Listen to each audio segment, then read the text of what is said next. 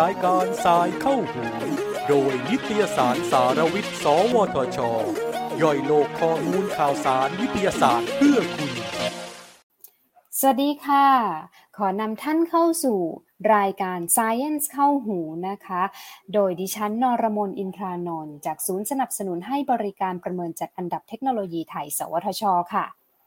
สถานการณ์การแพร่ระบาดของโรคโควิด -19 ที่ยังคงน่ากังวลนะคะในปัจจุบันทำให้คนในสังคมต่างได้รับผลกระทบในการใช้ชีวิตประจำวัน แล้วก็คอยติดตามข่าวสารใกล้ชิด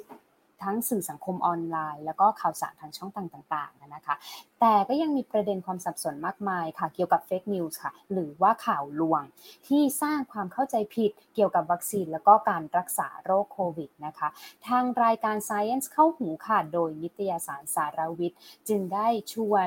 รองศาสตราจารย์ ดร เจษดาเด่นดวงบริพันธ์ อาจารย์ประจำภาควิชาชีววิทยาคณะวิทยาศาสตร์จุฬาลงกรณ์มหาวิทยาลัยนะคะ ซึ่งเป็นผู้ตั้งเพจอ๋อมันเป็นอย่างนี้นี่เองบายอาจารย์เจตที่รวบรวมบทความเกี่ยวกับเรื่องจริงหรือมั่วชัวร์หรือไม่ ที่เป็นประเด็นบนโลกออนไลน์ แล้วก็สังคมไทยนะคะมาอธิบายความกระจ่างให้กับพวกเราฟังในวันนี้นะคะะเราก็จะคุยกันถึงเรื่องของเฟกนิวส์เนาะแล้วก็ข่าวปลอมที่เกี่ยวข้องกับเรื่องโควิดค่ะ สวัสดีค่ะ อาจารย์เจตเป็นยังไงบ้างคะ ครับ สวัสดีครับ ก็จริงๆ ตอนนี้ก็เป็นช่วงปิดเทอมของวิทยาลัยครับ ก็เป็นนักศึกษาการที่เราก็ work from home ที่บ้านนะครับ เพราะว่ามันอะไรปิดมาค่อนข้างนานเหมือนกัน แล้วก็ก็ช่วยดูลูกสาวครับ เพราะลูกสาวเริ่มเปิดเทอมปหนึ่งที่สถิตจุฬาแล้วเขาเขาเรียนหนังสือที่โรงเรียนไม่ได้เป็นเรียนออนไลน์ก็ช่วยดูตรงนั้นครับ แล้วก็ยังพยายามให้ข้อมูลข่าวสารเรื่องต่างๆของประชาชนครับเท่าที่มีครบคำถามเข้ามาครับ ขออนุญาตเข้า ประเด็นคำถามหมายเลขหนึ่งเลยนะคะ ว่าทำไมช่วงนี้จึงมีเฟกนิวส์หรือว่าข่าวปลอมที่เกี่ยวกับ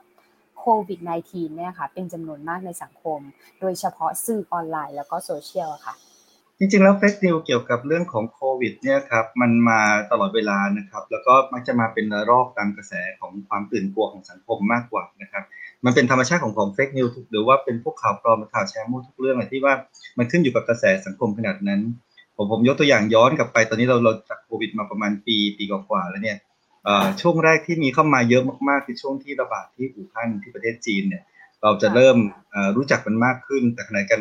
มันก็จะเห็นข่าวปลอมที่ในจีนเองก็สร้างกันขึ้นมาเยอะมาก แล้วมันก็โดนแปลเป็นภาษาไทยอย่างรวดเร็ว แล้วเข้ามาในไทยฉะนั้นช่วงนั้นเป็นช่วงที่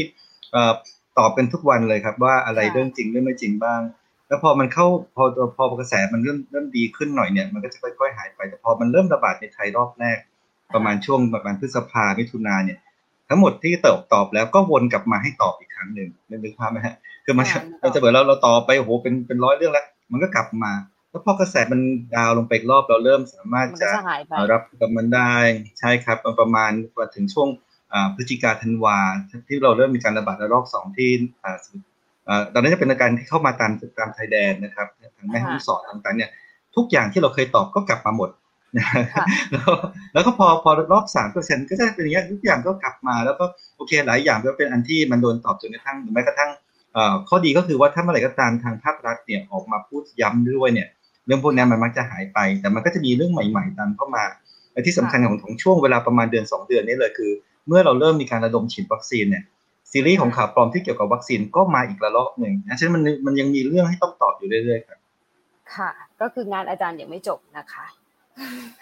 มาข้อ2ค่ะ ขอยกตัวอย่างเฟกนิวส์ที่อาจารย์เจตนะคะ ได้ให้ช่วยอธิบายข้อเท็จจริงนะคะ ข้อแรกก็คือฉีดวัคซีนแล้วไม่มีผลข้างเคียง ไม่ได้แปลว่าไม่มีภูมิคุ้มกันใช่ไหมคะโอเคอันนี้ก็เป็นเรื่องที่คน ผมจริงมันน่าจะเป็นสิ่งที่เรียกว่าความเชื่อเดิมๆที่มีมานานครับเหมือนกับบอกว่าเราเราเองโตขนาดนี้เราไม่ค่อยได้ฉีดวัคซีนกันหรอกแต่บางทีลูกหลานเราไปฉีดวัคซีนเราก็ชอบบอกว่าอุ้ยพอเด็กเขาฉีดวัคซีนนะ เป็นไข้ตัวร้อนไม่เป็นไรหรอกแสดงว่าภูมิคุ้มกันเขากำลังขึ้น เนี่ยมันเป็นมันเป็นหนึ่งความเชื่อที่เราใช้ปลอบใจตนเขาเองหรือปลอบใจลูกก็ตามนะครับ ทีนี้พอพอมันถึงจุดที่เราเองก็ต้องฉีดด้วยเนี่ย มันก็เกิดคำถามแบบนี้ว่าอะทำไมคนนั้นไปฉีดแล้วเขาเป็นไข้ตัวร้อนมีผลข้างเคียง แต่ฉันฉีดแล้วไม่เห็นเป็นไรเลย มันแปลว่าฉันไม่มีภูมิคุ้มกันหรือเปล่าอันนี้เป็นส่วนส่วนที่เราเรียกว่าเป็นความเชื่อเก่าๆแล้วก็แม้กระทั่งในบุคลากรทางการแพทย์เองก็ยังมีความเชื่อนี้อยู่นะครับในในโลกความจริงมันไม่ใช่พูดตรงๆ ก็คือว่าขึ้นกับร่างกายแต่ละคนนะครับในการตอบสนองต่อวัคซีนนั้นแค่ไหนแน่นอนวัคซีนก็คือการมีทำให้เกิดแอนติเจน เกิดสารแปลกปลอมในร่างกายทำให้ร่างกายเรียนรู้ ฉะนั้นถ้าเกิดร่างกายบางคนตอบสนองเร็วก็มีผลข้างเคียงสูงไม่เห็น บางคนตอบสนองช้าก็อาจจะมีผลข้างเคียงน้อยกว่า แล้วก็รวมถึงมันก็มันก็ต้องย้อนกลับไปตัวตัววัคซีนเองก็จะเห็นภาพได้ชัดเลยว่าวันนี้เรามี 2 ตัวคือซิโนแวคกับแอสตราเซเนกาลักษณะของผลข้างเคียงที่เกิดขึ้นก็ไม่ค่อยจะเหมือนกันทั้ง 2 ตัว หรือแม้แต่เข็ม 1 กับเข็ม 2 ก็ไม่ค่อยจะเหมือนกันนั้นโดยภาพรวมๆเนี่ยผมมักจะบอกว่าถ้าคุณไปฉีดแล้วคุณไม่มีผลข้างเคียงเนี่ย คุณโชคดีแล้ว โชคดีแล้วที่ไม่มีผลข้างเคียงเมื่อเทียบกับคนที่เขามีผลข้างเคียงเป็นไข้ตัวร้อน แต่เรื่องใหญ่คือถ้าเมื่อไหร่ก็ตามมีผลข้างเคียงที่เกินกว่าที่เราคาด เช่นอัมพฤกษ์อัมพาตเกิดขึ้น มีอาการท้องเสียรุนแรง มีอาการเป็นไข้รุนแรง มีการเจ็บหน้าอกอะไรเงี้ยซึ่งมันมันมันเกินระดับอย่างนั้นเป็นเรื่องสำคัญที่เราต้องไปไปไปส่งแพทย์ไปติดต่อกับแพทย์ต่อไปว่าจริง ๆ เป็นเรื่องที่ต้องรักษาหรือเปล่า แต่ถ้าแค่คุณฉีดวัคซีนทั่วไปแล้วคุณไม่มีผลข้างเคียงใด ๆ หรือมีน้อยมากเนี่ย สบายใจครับ มันไม่ได้เกี่ยวกับเรื่องว่าคุณไม่มีภูมิหรอกครับ ค่ะ โอเค งั้นแสดงว่าตัวนี้ก็คือแล้วแต่บุคคลนะคะ จะตอบสนองช้าหรือว่าเร็วก็ขึ้นอยู่กับสิ่งแวดล้อมที่เข้าไปกับร่างกายเราที่ตอบสนองกับสิ่งนั้นนะคะค่ะคำถามต่อไปนะคะการแชร์ข้อความโดยอ้างรายงานของ VAERS นะคะ บิดเบือนว่ามีคนมากมายที่ป่วยและตายจากการฉีดวัคซีนโรคโควิดค่ะ ครับผม อันนี้ก็เป็นเรื่องน่าสนใจครับอย่างที่เกิดว่ากระแสเรื่องของวัคซีนเนี่ยมันมีทั้งสองด้าน มันมีทั้งด้านของการที่ให้ความรู้ซึ่งจริง ๆ ว่าวัคซีนนั้นมีผลข้างเคียงได้นะ ต้องเตรียมตัวรับมือยังไงบ้าง แต่นุมกับข้างก็มีคนที่ใช้โอกาสในการที่จะทำให้เราหวาดกลัวกับวัคซีนได้ในไทยเนี่ยที่ผ่านมาอาจจะมีไม่เยอะอาจจะเป็นกลุ่มความเชื่อในเชิงวัฒนธรรม หรือว่าศาสนาในกลุ่มเล็ก ๆ บางกลุ่มแต่ในต่างประเทศเนี่ยมีกลุ่มที่เราเรียกว่า anti vax หรือพวกที่ต่อต้านการฉีดวัคซีนเนี่ย ถือว่าเป็นค่อนข้างเป็นกลุ่มใหญ่และมีพลังมากกลุ่มพวกนี้เขาพร้อมที่จะเอาข้อมูลต่างๆ มามาบิดเบือนแล้วก็เขาเอามาขยายจนกระทั่งทำให้คนหวาดกลัว แล้วมันก็เข้ากับจริตช่วงของโรคโควิดพอดี เพราะว่าเรากำลังใช้วัคซีนตัวใหม่ต้องเรียกว่างั้น คือวัคซีนเนี่ยเราเราฉีดกันมาหลายตัวก็ฉีดกันมาเป็นสิบปีแล้วล่ะแต่เจ้าเนี่ยทุกคนต้องยอมรับว่ามันเป็นวัคซีนฉุกเฉินมันใช้แค่ประมาณปีเศษเองเออเราเราเองยังไม่มั่นใจร้อยเปอร์เซ็นต์หรอกนะต้องยอมความจริงว่ามันมันปลอดภัยระยะยาวด้วย แต่ระยะเดียวกันระยะสั้นเนี่ยก็ก็อยู่ในเกณฑ์ที่ใช้ได้แน่ๆทีนี้วิธีการดูอย่างหนึ่งที่เขาจะชอบอในทางการแพทย์เองก็ใช้ก็คือว่าเมื่อไปฉีดจริงสถิติต่างๆเนี่ยต้องเก็บรวบรวมให้หมด ต้องเก็บรวบรวมให้หมดฉันนกลไกในแต่ละประเทศอย่างอเมริกานะครับโครงการที่เรียกว่า B เมื่อกี้นะครับยาวๆนั่นนะก็เป็นโครงการที่เขาต้องเก็บรวบรวมทั้งหมดเลย ไม่ว่าจะเป็นอะไรก็ตามทั้งบุคลากรทางการแพทย์ที่เก็บรวบรวมสถิติก็จะส่งเข้ามาที่ศูนย์ข้อมูลกลาง รือแม้แต่เราเป็นประชาชนทั่วไป เรายังสามารถเติมข้อมูลช่วยเหลือตรงนี้ได้เลย มันก็เกิดประเด็นปัญหาเกิดขึ้นว่าเมื่อหลังจากฉีดวัคซีนแล้วเกิดอะไรขึ้นบ้าง ทีนี้คำว่าหลังจากเกิดวัคซีนแล้วเกิดเกิดอะไรขึ้นบ้างเนี่ยตรงนี้คือเรื่องใหญ่ เพราะว่าสมมตินะบอกว่าผมเกิดฉีดวัคซีนวันนี้นะแล้วพรุ่งนี้ผมไปขับรถแล้วอุบัติเหตุรถชนขึ้นมา เกิดอุบัติเหตุอะสมมติว่าบาดเจ็บพิการหรือแม้แต่เสียชีวิตเนี่ย ข้อมูลพวกนี้ถูกเอาใส่ลงไปในฐานข้อมูลที่ว่าด้วยนะทั้งทั้งที่มันไม่เกี่ยวกับวัคซีนนึกออกไหมฮะ คือคือเขาเขาต้องพยายามรวบอ่าใช่ คือเทคนิคก็คือว่าในในเชิงของการแพทย์คือต้องเก็บรวบรวมทุกอย่างก่อนเผื่อไปวิเคราะห์ในอนาคตแต่มันก็มีสารพัดอย่างเลยที่เมื่อเมื่อเมื่อเรากลับไปดูรายงานเราจะตกใจว่าอุ้ยตอนนี้มีสมมตินะมีมีคนเสียชีวิตหลังจากฉีดวัคซีนสามพันคน สมมติมีรายงานข่าวว่านี้ แล้วก็บอกนี่ไงวัคซีนทำให้คนตายสามพันคน ซึ่งมันไม่ใช่มันต้องไปแยกแยะอีกว่าจริง ๆ แล้วมีเคสไหนบ้างที่น่าจะเกี่ยวกับวัคซีนหรือไม่เกี่ยวแล้วปัจจุบันก็ก็แทบไม่มีเคสไหนที่ที่ยอมรับเป็นว่าเกี่ยวนะมันจะมีอย่างเคสของของลิ่มเลือด อันเกิดจากแอสตราเซเนกาเนี่ยอันนี้เป็นที่ยอมรับทั่วโลก แต่ไม่ว่าจะ mRNA ไฟเซอร์อะไรเงี้ยโมเดอร์นาเนี่ยก็ยังไม่ยังไม่มีแทบมีรายงานพวกนั้นฉะนั้นพอพอกลุ่มที่เป็น anti-vax กลุ่มที่ต่อต้านวัคซีนเขาดึงข้อมูลพวกนี้มาใช้แล้วก็เผยแพร่ไปเนี่ยคนก็หวาดกลัวนะครับแล้วก็เราเห็นลักษณะนี้เยอะมากแม้กระทั่งในไทยเอง เราก็เริ่มเห็นแล้วล่ะแล้วว่าเราเริ่มเรามีคนเริ่มพูดถึงที่เราเราไม่จะโต้เถียงกันว่าเราฉีดวัคซีนไปแล้วมีตาย 50กว่าคนเนี้ยก็มานั่งเถียงกันต่อว่า 50กว่าคนที่ตายหลังฉีดวัคซีนเนี่ยเกิดจากวัคซีนจริงหรือเปล่านะครับ ซึ่งซึ่งณวันนี้นะต้องบอกนะวันนี้ยังไม่มีแม้แต่รายเดียวที่พิสูจน์ว่าเป็นผลจากวัคซีนครับค่ะโอเค อันนี้เคลียร์นะคะตกลงว่าไม่ใช่นะคะอ่าข้อต่อมาค่ะ แผ่นป้ายห้อยคอต้านไวรัสค่ะไวรัสชัดเอา ป้องโฆษณาป้องกันแวสโควิด -19 นะคะผมว่ามันถ้าป้องกันได้นี่ขอด้วย คือคือจริงๆเรามีคือซีรีส์ของอ่าไม่ว่าจะสินค้าหลอกลวง หรือว่าแม้แต่ยาหลอกลวงยาสมุนไพรมันเป็นซีรีส์เดียวกันหมดอะครับ คือถ้ามันใช้ได้ผลดีจริงนะเราต้องเห็นประเทศที่พัฒนาแล้วประเทศใหญ่ ๆ ผู้นำระดับโลกก็ใช้เขาต้องโชว์โชว์ให้ดูแล้ว หรือว่าเราก็ไม่ต้องมานั่งปวดหั วว่าคนติดเชื้อกันเป็น โอ้หลายล้านคนทั่วโลกเสียชีวิตกันหลายแสนคนแล้วมันคงง่ายขนาดนั้น เออสถานการณ์จริงๆ เรื่องเรื่องป้ายห้อยคอเนี่ยมันมันค่อนข้างจะต่อเนื่องกับมาในช่วงสดสัปปีนี้ที่มีเรื่องของฝุ่น PM 2.5 ซึ่งจะคล้ายๆกันเลยครับว่า พอพอคนจะพยายามหาทางลัดอะไรบางอย่างเนี่ย เพื่อให้ชีวิตมันง่ายขึ้นสำหรับเขาอะเขาก็บอกว่ามีสินค้ามาขายใช่ครับ แล้วก็ คือมันเหมือนกับมันก็บางคนก็บอกว่าเหมือนกับห้อยแล้วเป็นเครื่องยึดเหนี่ยวทางใจเหมือนเหมือนพระเครื่องอะไรเงี้ยนะครับนะเออไอ้ลักษณะของการห้อยคอเนี่ยมีจริงต้องต้องต้องบอกว่ามีหลายหลายเทคนิคบางอันก็เป็นเครื่องจริง ๆ ก็มีลักษณะของการกรองอากาศก็มีบางอันก็เป็นลักษณะของการปล่อยสารเคมีออกมาแล้วอ้างว่าสารเคมีนั้นสามารถจะฆ่าเชื้อโรคได้ หรือบางอันก็ไม่มีอะไรเลยก็เป็นป้ายเฉยๆนะครับ ซึ่งมันมันจะเข้าหมวดที่เราเรียกเป็นเป็นสูโดไซน์คือวิทยาศาสตร์ลวงโลกคือบางทีบางอย่างฟังดูเป็นวิทยาศาสตร์ฟังดูมีหลักการ แต่มันใช้จริงไม่ได้ แล้วก็ถ้ามีใครใช้เวลาในการเช็คข้อมูลสักหน่อยก็จะเห็นว่า Google สักหน่อยเนี่ยจะเห็นว่าในอดีตคือไม่ใช่แค่มันใช้ไม่ได้ครับโดนจับมาแล้วด้วย คือคือคนที่ขายสมมติว่าในในระบาดรอบสามมันกลับมาขายใหม่ใช่ไหมครับแต่จับไปดูนะระบาดรอบหนึ่งรอบสองมันก็มีคนขายออยตำรวจก็เคยจับแล้วก็ก็ยังมีกลับมาขายใหม่ได้เรื่อยๆฉะนั้นความหมายคือว่าของพวกนี้ถ้าไม่ถ้าไม่ช่วยกันยันเอาไว้เนี่ยคนก็จะเชื่อผิดๆ แล้วก็บงก็บอกว่าไม่ไม่เป็นไรเลยก็เป็นก็มีเงินจ่ายก็ให้เขาซื้อไปข้อเสียคือมันทำให้เราเข้าใจผิดแล้วทำให้เราปล่อยปละละเลยอื่น ๆ เช่น เราดูว่าโควิดจริงๆไม่ได้ไม่ได้ดูแลยากอะไรมากมายนะมันเป็นเรื่องของสุขอนามัยใส่หน้ากากป้องกันไม่เข้าใกล้ชิดคนอื่นมากอากาศไทยเทดีๆ แต่พอเราไปเชื่อว่าป้ายพวกนี้ใช้ได้แล้วก็ห้อยแล้วเราก็ทำตัวลอยๆขึ้นมาฉะนั้นมันก็เลยกลายเป็นอันตรายเกิดขึ้นนะครับของพวกนี้ก็เลยต้องต้องจำเป็นจะต้องมาช่วยกันปรามเหมือนกันว่าไม่ควรจะใช้ไม่ควรจะเชื่อกัน ค่ะทั้งนี้ทั้งนั้นก็รบกวนสคบเข้ามาดูด้วยนะคะ ครับข้อต่อไปค่ะ ห้ามกินน้ำแข็งค่ะ เพราะว่าจะปนเปื้อนเชื้อไวรัสโควิด -19 นะคะ แล้วก็จะทำให้เป็นโรคได้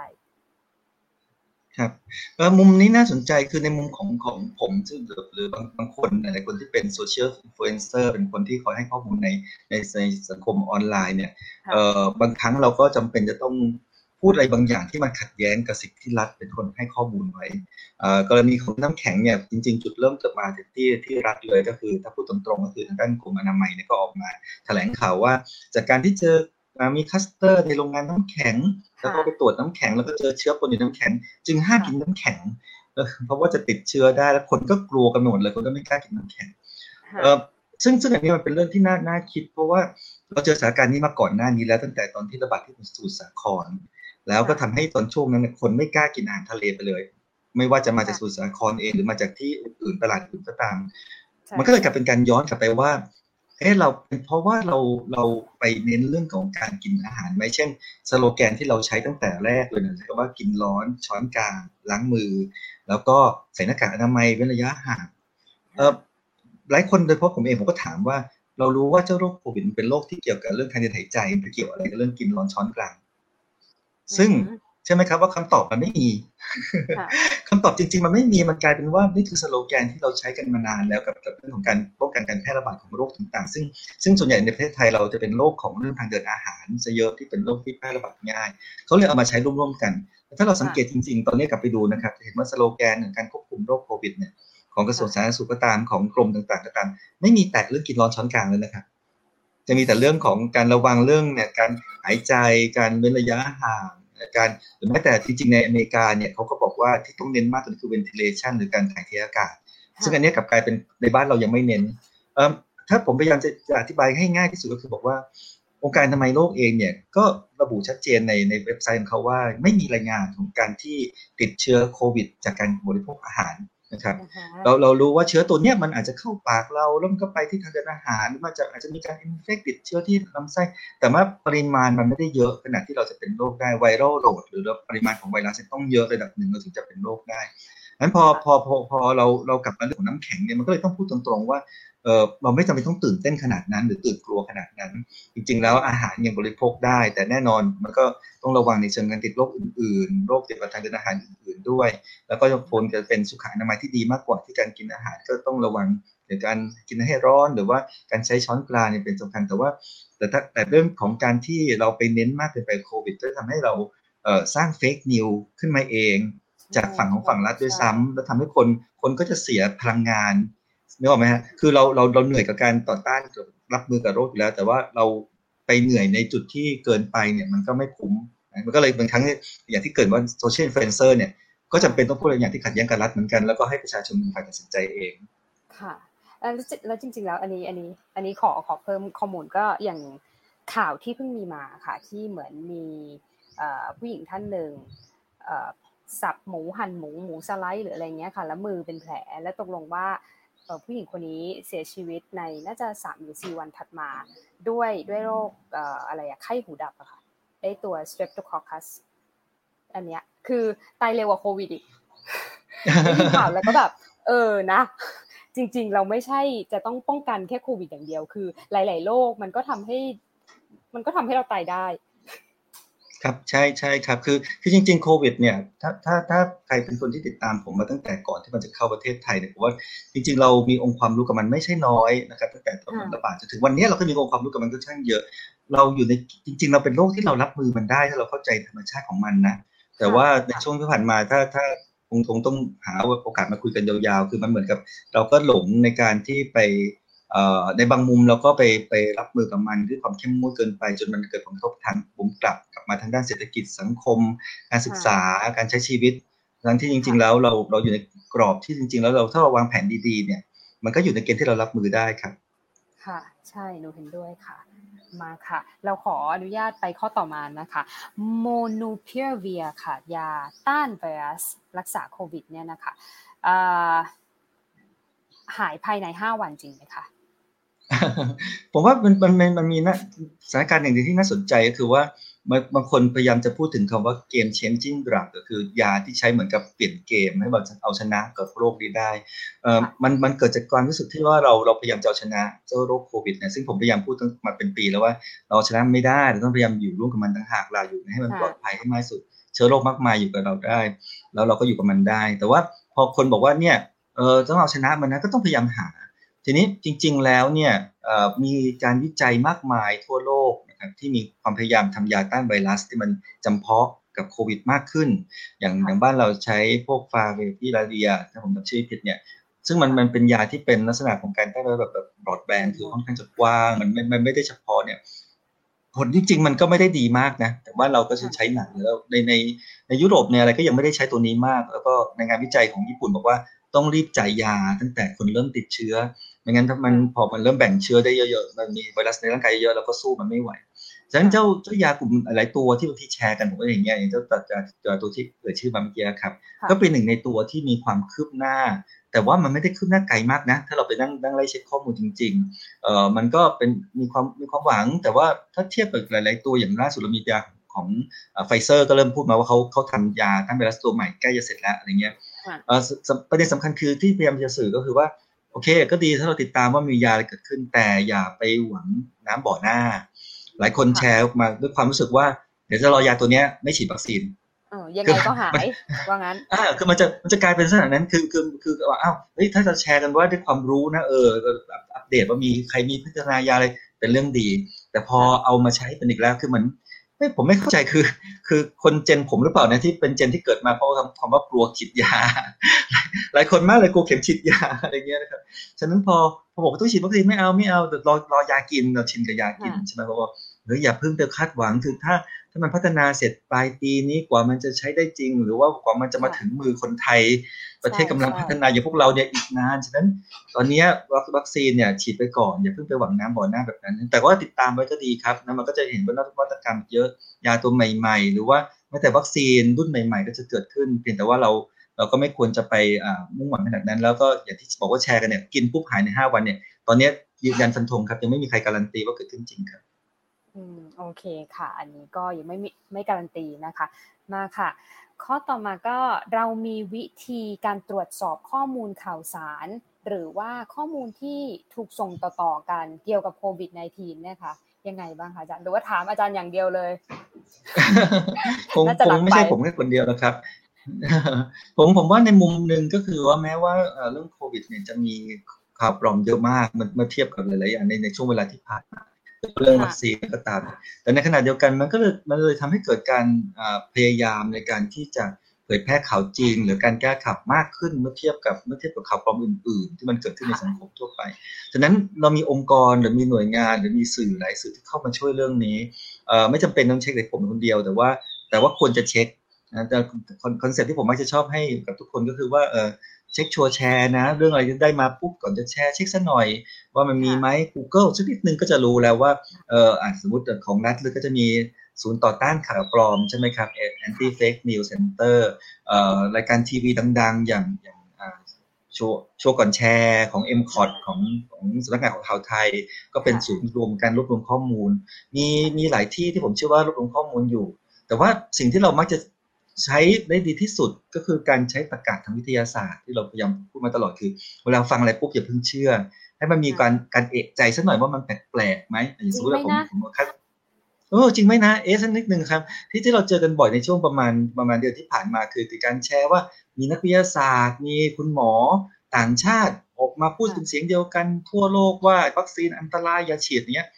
คือมันมันมันก็ควรจะมีเอ๊ะสักหน่อยว่า แล้วเขาเป็นใครเหรอเขาเขาน่าเชื่อถือยังไง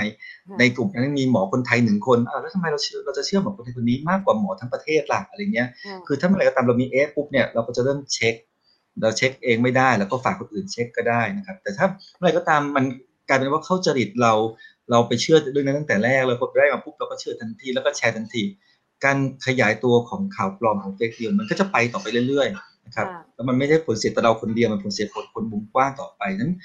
คนที่เล่นโซเชียลกันอยู่นะครับก็คงจะต้องช่วยเหลือกันมากขึ้นในการที่พยายามจะให้ข่าวปลอมๆที่มันเกิดความเสียหายสังคมเนี่ยมันกระจายน้อยลงกว่าเดิมครับ จริงค่ะ เราจะต้องสร้างตัวเอ๊ะในตัวเราให้มากขึ้นนะคะ ในการตรวจสอบวิธีข่าวสารต่างๆ นานานะคะค่ะ ข้อที่ 4 ค่ะ ข้อเกือบสุดท้ายแล้วค่ะอาจารย์ ในส่วนของ ภาคการศึกษาเด็ก ๆ เยาวชนเนี่ยนะคะ อาจารย์มีมุมมองอยังไงบ้างคะเป็นมุมมองที่ผมเสนอทีไรก็ผมก็โดนด่ากลับมาทุกที อ่างั้นเดี๋ยวงั้นเดี๋ยวงั้นเดี๋ยวมีอีกอันหนึ่งอันนี้ก็คือเกี่ยวกับการศึกษาเหมือนกัน อันนี้ค่อนข้างเฉพาะเจาะจงน่าจะน่าจะตอบได้ดีค่ะ คืออันนี้นะคะเป็นคำถามจากทางทางบ้านเขาบอกว่าการที่จะต้องเปิดภาคเรียนแล้วก็ใช้ชีวิตประจำวันนะคะ ในช่วงโควิดเนี้ยนะคะ ของเด็ก ทั้งหลายนะคะ ก็จากสำนักงานคณะกรรมการศึกษาพื้นฐานศึกษาขั้นพื้นฐานขอโทษนะคะสพทค่ะ ได้ชี้แจงว่าการจัดการเรียนการสอนในสถานการณ์แพร่ระบาดในช่วงโควิดเนี่ยนะคะ สพทก็ได้กำหนดรูปแบบการสอนไว้ 5 รูปแบบนะคะตามบริบทแล้วก็ตามความเหมาะสมของแต่ละโรงเรียนนั่นก็คือ on air ข้อ 1 นะคะ ออนไลน์ข้อ 2 ข้อ 3 ก็เป็น on demand ข้อ 4 เป็น on hand ข้อ 5 เป็น on site นะคะ ไม่จำเป็นว่าโรงเรียนที่ปิดเรียนต้องใช้การเรียนการสอนแบบออนไลน์เพียงอย่างเดียวเท่านั้นนะคะ อาจารย์คะมีความคิดเห็นอย่างไรบ้างคะเนื่องจากว่าเป็นผู้ที่สามารถสอนเทคนิคการดึงความสนใจในการเรียนทั้ง 5 รูปแบบเนี่ยนะคะของเด็กๆเนี่ยคือขออนุญาตขอความเห็นค่ะ ก็คือผมผมว่าอย่างนี้ครับ คือกลับมาตั้งแต่เราคุยตั้งแต่แรกครับว่าจริงๆแล้วโรคโควิดเนี่ยมันเป็นโรคที่ระบาดไปทั้งทั้งโลกของเราทั้ง global เนี่ย เราควรจะต้องดูว่ามัน เขาเขารับมือกับโรคยังไงบ้างไม่ไม่ว่าจะเป็นเชิงเศรษฐกิจเชิงสังคม ประเทศไทยเราเนี่ยมีวิธีการรับมือที่ค่อนข้างจะฉีกออกไปจากหลาย ๆ ประเทศก็คือเราไปตั้งสบคศูนย์บริหารจัดการโควิด โดยการประกาศพรกฉุกเฉิน เราใช้แกนนำเป็นสภาความมั่นคงแห่งชาติพูดง่ายๆกองทัพและทหารนั่นแหละ แล้วเราก็มีที่กลุ่มที่ปรึกษาเป็นในสายของคุณหมอที่อยู่ในเชิงของการที่พยายามจะเป็นคุณ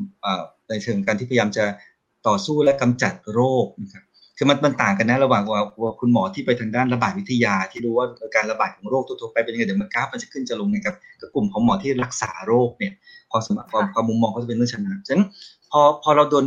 กระแสของการสร้างกลไกแบบนี้มาตลอดตั้งแต่เมื่อเมษาพฤษภาปีที่แล้วจนถึงวันนี้มันก็จะอยู่บนกลไกความที่เราจะต้องเอาชนะเชื้อโรคนี้ให้ได้ ไม่ได้คิดว่าจะจะจะอยู่กับมันยังไงบ้าง แล้วด้วยการที่เราก็ใช้กลไกที่สองคือกลไกของการสร้างความหวาดกลัวนี่ต้องพูดกันตรงๆเลยก็คือว่าบรรยากาศของการรณรงค์ทุกอย่างเนี่ยมันไม่ต่างอะไรกับสมัยเด็กๆรณรงค์เรื่องโรคเอดส์ว่าเป็นแล้วตายเลยนะ เป็นแล้วไม่หายนะอะไรเงี้ยแล้วเราใช้เวลากว่า 30 ปีในการที่จะค่อยมาฟื้นความเข้าใจคนเรื่องโรคเอดส์ว่าเราอยู่กับเอดส์ได้อะแต่ว่าโควิดเนี่ยใช้ pattern เดียวกันเลยบางคนบอกว่าเหมือนคล้ายๆเหมือน pattern สมัยคอมมิวนิสต์ด้วยซ้ำอะไรเงี้ยว่าสร้างความน่ากลัวนี่พอมันน่ากลัวเนี่ยก็ไม่มีพ่อแม่ผู้ปกครองคนไหนกล้าให้ลูกไปเรียนหนังสือหรอก ดูเซนใช่ไหมครับโอ้โหถ้าลูกติดมาลูกฉันต้องทรมานต้องตายแน่ๆเลยแค่นึกภาพลูกป่วยก็แย่หรือกับข้าง ถ้าลูกเอาเชื้อมาแพร่ที่บ้านล่ะ แล้วเดี๋ยวพ่อแม่ติดปู่ย่าติด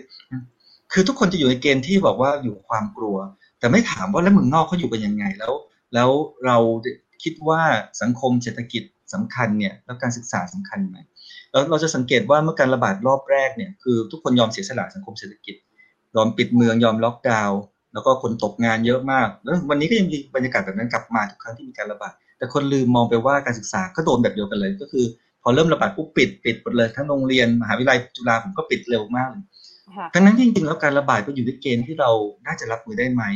คำถามที่หนึ่งคำถามที่สองคือแล้วธรรมชาติของเชื้อเนี่ย จริง ๆ เราก็รู้อยู่แล้วว่าเชื้อเนี่ยเชื้อโควิด เนี่ย ติดต่อในเด็กได้ยากกว่าผู้ใหญ่ คือคือมันเป็นเรื่องที่ไม่ค่อยมีใครมาเน้นเท่าไหร่เลยว่า โรคนี้จริง ๆ เป็นโรคที่อันตรายสูงกับผู้สูงอายุ 60 ปีขึ้นไป แล้วก็ผู้ที่มีโรคจำตัว แต่ที่เหลือลงมาเนี่ย คุณติดเชื้อได้ คุณแพร่เชื้อได้ แต่โอกาสที่คุณจะป่วยหนักเนี่ยกับน้อย ยิ่งเด็กเท่าไหร่ยิ่งน้อยเท่านั้นและในต่างประเทศเนี่ยน้อยประเทศมากที่จะพยายามปิดทุกอย่างเขาเขาใช้หลักการที่ยูนิเซฟเคยพูดเอาไว้ที่นั่นชัดเจนมากคือ การศึกษาต้องเป็นสิ่งสุดท้ายที่จะปิด และเป็นสิ่งแรกที่จะเปิด นะครับ แต่ของเรากลับข้างเลยนะ ของเราคือมันคืออย่างแรกที่ปิดก่อนเลย พอเริ่มมีการระบาดคือปิดโรงเรียนปิดมหาลัยก่อน แล้วตอนนี้ถึงถึงตอนนี้คือเห็นไหมก็กลับมาทำงานกลับมาต่างๆ แล้ว แต่แต่ยังไม่ค่อยจะมีวี่แววว่าจะเปิดได้ หรือถ้าเปิดก็จะเปิดในเกณฑ์ที่เราบอกไปเมื่อกี้คือไปที่ออนไลน์เมื่อก่อนก็มีนักข่าวไทยพีบีเอสถามผมเรื่องนี้เหมือนกันผมก็บอกว่าว่าเขาเขาถามเกี่ยวกับนวัตกรรมของการเรียนออนไลน์ผมบอกว่าก็เพราะอย่างเงี้ยเพราะว่าใจเราไปคิดแบบว่าเราจะเรียนออนไลน์ทำไมเราไม่คิดนวัตกรรมในการอยู่ร่วมกับเชื้อโรค อยู่เรื่องการเรียนหนังสือ จะจัดห้องเรียนยังไงให้มันปลอดภัย จะจัดกระบวนการในการที่จะเช็คชื่อกระตามจะระบายอากาศอาการยังไง หรือที่สำคัญเนี่ยก็คือว่าในเมืองนอกเนี่ยเขาเน้นมากเรื่องการตรวจ การใช้ชุดตรวจ การใช้รับปิดเทสบ้านเรานี่ไม่อนุญาตให้ใช้นั้นที่เมืองนอกนี่คือ ถ้าผมจะไปเรียนหนังสือ ผมจะไปสอนหนังสือ ผมต้องตรวจตัวเองที่บ้านเสร็จเรียบร้อยแล้ว แล้วก็ค่อยค่อยไปว่าปลอดภัย เพราะเขามองว่าใครติดเชื้อก็ไปรักษา คือเขาไม่ได้มองคนติดเชื้อเป็นปีศาจร้ายไม่ไม่ไม่เดมอนไนซ์เรื่องพวกนั้นเลยใครติดเชื้อเหรอก็อยู่บ้านกักตัว คือของเราเนี่ยมันใช้หลักการเหมือนเอาจะที่บอกว่าจะเอาชนะเชื้อโรคคือทุกคนที่ติดเชื้อ ไม่ว่าจะมีอาการ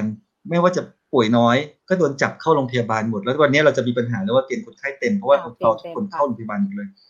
แต่จริง ๆในเมืองนอกเนี่ยเขาเขาไม่เอางั้นแล้วเราบอกว่าโอ้เป็นไงล่ะตอนแรกเราก็จะขำนะโอ้อังกฤษอเมริกาแต่ละประเทศเนี่ยจำนวนผู้ติดเชื้อมันสูง เพราะเขาตรวจหนัก แล้วเขาตรวจเยอะแล้วใครติดเชื้อเขาก็อยู่บ้านรักษาตัวไป มันหายเองได้นะครับ จริง ๆ มันหายเองได้ เอาเฉพาะคนที่อันตรายสูง ผู้หลักผู้ใหญ่ ผู้ที่มีโรคประจำตัว เข้ารักษาไป เนี่ยพอพอเราไปคนละเส้นทางกันเนี่ยโอกาสที่เราจะอย่างผมพยายามจะให้ข้อมูลแบบนี้มันก็จะโดนด่ากลับมาตลอดเลยว่าโอ้อาจารย์ใจร้ายอาจารย์ไม่เข้าใจพ่อแม่แล้วผมก็มีลูกนะ แต่ผมก็บอกว่าจริงๆผมเชื่อว่าทำได้ไงคือผมเชื่อว่าเราดูจากเมืองนอกมาก็ตามเราดูจากที่แม้แต่ตอนเมื่อไหร่ก็ตามที่เริ่มเปิดขึ้นมาให้สอนเนี่ย ก็ทำได้กันนะ เด็ก ๆ ก็ใส่หน้ากากไปได้คุณครูก็ดูแลได้ หรือว่าถ้าเพิ่มกระบวนการฉีดวัคซีนฉีดวัคซีนให้กับบุคลากรทางการศึกษาเว้นระยะห่างมากขึ้น หรือว่าการตรวจ ถ้าเรายอมให้ทุกโรงเรียนสามารถตรวจเด็กได้ตรวจอาจารย์ได้ คือคือถ้าเรามองไปในเชิงว่าหาทางอยู่ร่วมกับมันเนี่ย มันก็จะไปอีกเส้นทางหนึ่งเลย ซึ่งทั้งหมดเนี่ยมันคือรัฐคือสบคคือคุณหมอ คือบรรดาคนที่จะให้ข้อรู้ความรู้สังคมเนี่ย เป็นคนการันตีให้ความมั่นใจที่เกิดขึ้น แล้วใครติดเชื้อติดเชื้อก็ไปรักษาเออเราเห็นภาพที่มันน่าสงสารมากในช่วงวันสองวันนี้ว่าเด็กติดเชื้อ แล้วโดนแยกไปอยู่คนเดียวที่โรงพยาบาลนะพ่อแม่อยู่บ้าน หรือหรือกับข้างพ่อแม่ติดเชื้อพ่อแม่ไปอยู่โรงพยาบาลแล้วเด็กอยู่กับบ้านอยู่กับใครอะไรเงี้ย ซึ่งมันไม่ใช่อะเมืองนอกก็คือทุกคนก็อยู่บ้านหรอกแต่ว่าจะอยู่ยังไงที่จะรักษาตัวจนกระทั่งครบ 14 วันก็หายไป การการติดเชื้อจนหายเนี่ยถ้าคุณไม่ได้ป่วยหนักเนี่ยก็ไม่ต่างอะไรคุณฉีดวัคซีนนะฮะ อันนี้ก็ไม่ค่อยมีใครพูดกันคือมันกลไกเดียวกันกลไกเดียวกันคือเรารับเชื้อมาแล้วก็เอาให้หายไปฉันก็ถามว่าเอ่ออยากสิ่งที่อยากเห็นคืออยากเห็นแบบนี้อยากเห็นว่าเราสามารถอยู่กับมันได้เรียนหนังสือได้ใช้ชีวิตได้เพียงแต่ว่าเอาให้มันปลอดภัยขึ้น ให้มันมั่นใจขึ้น แล้วถ้าใครป่วยก็เข้าสู่กระบวนการรักษาแต่ตรงนี้มันคงเกิดขึ้นยากมาก มากยากมากในไทยณวันนี้ เพราะว่าคนไทยถูกถูกกระแสความหวาดกลัวมันไปเยอะมาก มันอาจจะต้องเป็นการระบาดครั้งที่ห้าครั้งที่หกที่เราใช่ไหมครับที่เราที่เราจะเริ่มรู้สำนึกว่าไม่ไหวแล้ว เราเราเก็บเราเก็บลูกไว้อย่างลูกศิษย์ผมเนี้ยมหาลัยเนี้ยสามเทอมแล้วที่ต้องเรียนออนไลน์เนี่ยแล้วแล้วคุณจะให้เด็กจบมาเป็นหมอออนไลน์วิศวกรออนไลน์นักวิทยาศาสตร์ออนไลน์กันอย่างเงี้ยคุณจะเอาจริงเหรอหรือว่าเด็กเนี่ยคนบอกไม่อยากให้เด็กไปโรงเรียน แต่เด็กเนี่ยมันต้องมันต้องเรียนรู้ตั้งแต่อนุบาลเลยนะในการมีสังคมร่วมกับเพื่อนๆ ไอการอยู่หน้าจอออนไลน์ ซึ่งเมื่อก่อนเราเคย anti ว่าไม่อยากให้เด็กอยู่กับจออยู่กับสกรีนมากไปวันนี้มันกลายเป็นเด็กที่ต้องอยู่กับสกรีนไปเรียบร้อยแล้วเนี่ยผมเลยผมเลยว่าไม่แน่นะในอนาคตเนี่ยอาจไปอนาคตเด็กๆต่างจังหวัดเนี่ยอาจจะมีพัฒนาการทางสังคมจิตใจการศึกษาที่ดีกว่าในกรุงเทพก็ได้ที่มันเก็บกดตั้งแต่เด็กๆหรือเปล่านี่ก็เรื่องเรื่องนี้เป็นไดเลม่าที่เถียงกันยาวครับ แต่แต่มุมมองผมค่อนข้างชัดเจนว่าผมผมคิดว่าเราเราจำเป็นไม่ใช่แค่เปิดประเทศ ไม่ใช่แค่เปิดเศรษฐกิจสังคมแต่เราต้องเรื่องการศึกษาด้วยครับค่ะ ขอบคุณมากเลยค่ะอาจารย์หนูมีแชร์นี้ ขอพูดบ้างคือว่าไม่คือไอ้ตัวที่เราจะต้องอยู่กับมันให้ได้เนี่ยค่ะ คือเหมือนกับหนูเคยไปใช้ชีวิตในอังกฤษช่วงหนึ่งอะค่ะ แล้วคราวนี้พอเวลาเป็นเป็นไม่สบายเป็นอะไรเงี้ยค่ะ คือจะต้องขนยาจากเมืองไทยไป แต่พอเวลาแบบว่าอะเราไม่มียายาหมดแล้ว เราจะต้องเข้าไปหาคลินิกหรือเข้าไปหาอะไรเงี้ยของ ของของมหาลัยเงี้ยค่ะ คือกลายเป็นว่าหมอดูแล้วก็แบบเอาเป็นหวัดธรรมดา อยู่ไปกินแค่วิตามินซีแค่นั้น แล้วก็กลับมาบ้านคือแล้วเราก็รู้สึกว่าอันนี้คืออาการหวัดคือ ถ้าสมมติว่าเราเข้าโรงพยาบาลที่เมืองไทยเขาจะให้ยาเรามาแล้วมันเหมือนกับว่าที่เมืองนอกอะเขาจะมี mindset อีกอย่างหนึ่งที่แตกต่างจากเมืองไทยคือ เราจะต้องอยู่กับเชื้อโรคอันนั้นเออเขาเรียกว่าอะไรอะตัวเราเองสามารถสร้างภูมิคุ้มกันอันนั้นขึ้นมาได้ แล้วมันก็จะหายไปเอง อะไรประมาณนี้ค่ะ ครับใช่ใช่ผมผมผมศิษย์เก่าเอดินบะระศิษย์เก่าสกอตแลนด์นะครับผมก็เขาเข้าใจกลไกของของระบบ NHS ที่อังกฤษหรือที่สกอตแลนด์กันคือเขาเขามองว่าก็คือคุณถ้าคุณไม่ป่วยหนักจริงคุณไม่ต้องมาเข้าโรงพยาบาล คุณก็ไปซื้อยาอย่างมากที่อย่างมากสุดคือให้ให้ซื้อยาเองแต่ว่าที่เราเจอกันบ่อยคือไปกินน้ำส้มนอนหนึ่งคืนเดี๋ยวหายอะไรเงี้ยนะครับ แต่แต่นั่นคือนั่นคือนั่นคือประเด็นที่ที่สำคัญมากเลยทำให้ผมผมผมเห็นภาพนี้ คือในการระบาดช่วงแรกๆมาเนี่ยครับ คนไทยเราเนี่ยผมค่อนข้างจะเอ่อไม่ค่อยสบายใจ เพราะว่าเราค่อนข้างจะไปให้ข่าวในมุมลบกับประเทศอื่นค่อนข้างเยอะ ผมเห็นเยอะมาในในโซเชียลที่ไปว่าอังกฤษว่าสวีเดนว่าต่างๆหรืออเมริกาก็ตามว่าเนี่ยติดเชื้อกันเยอะแยะไปหมดเลย คนตายไปเยอะแต่ว่าเขาเขาวางแผนอย่างนั้นอยู่แล้ว มันเป็นแผนของชาติเขาเลยว่าเขาจะไม่ทำให้ระบบสาธารณสุขเขาล่มคือถ้าไม่จำเป็นคุณก็ต้องคุณก็ต้องอยู่บ้านไป คุณก็กักตัวที่บ้านไปแต่ว่า practice เขาอะเขาวางไว้ละเอียดชัดเจนว่าต้องทำอะไรบ้างเมื่อไหร่ยังไง แล้วถ้าไม่ไหวคุณโทรเข้าเบอร์นี้คือ ทุกอย่างมันมีระบบในการเรียนแล้วที่สำคัญคือเขาวางแผนทางออกของประเทศเขาชัดวันนี้เราจะต้องช่วยกันกักตัว วันนี้เราจะต้องเหนื่อยตรงนี้ แต่เดี๋ยววัคซีนเราจะมาวันนี้ เราจะฉีดวัคซีนให้ถึงวันนี้ แล้วแต่ว่าเราจะเปิดประเทศมันเห็นภาพชัด คนอังกฤษคนยุโรป คนอเมริกาเห็นภาพชัด แต่คนไทยเนี่ยคนไทยเนี่ยมันไม่เห็นภาพชัดไงว่าเราตกลงจะไปข้างไหนต้องอยู่กับมันอีกแค่ไหนอะไรเงี้ยอืมอืมเข้าใจค่ะเข้าใจค่ะ ขอบพระคุณอาจารย์ด้วยนะคะ ที่กรุณามาให้ความรู้กับพวกเรานะคะ แล้วก็ขอบคุณทุกท่านที่ได้ติดตามฟังรายการ Science เข้าหูทุกสัปดาห์นะคะ เราจะมีทุกสัปดาห์ค่ะ โดยนิตยสารสารวิทย์นะคะ ย่อโลกข้อมูลข่าวสารวิทยาศาสตร์เพื่อคุณ พบกันใหม่ในตอนหน้านะคะ ดิฉันนรมนอินทรานนท์สวัสดีค่ะ สวัสดีค่ะอาจารย์เจสวัสดีครั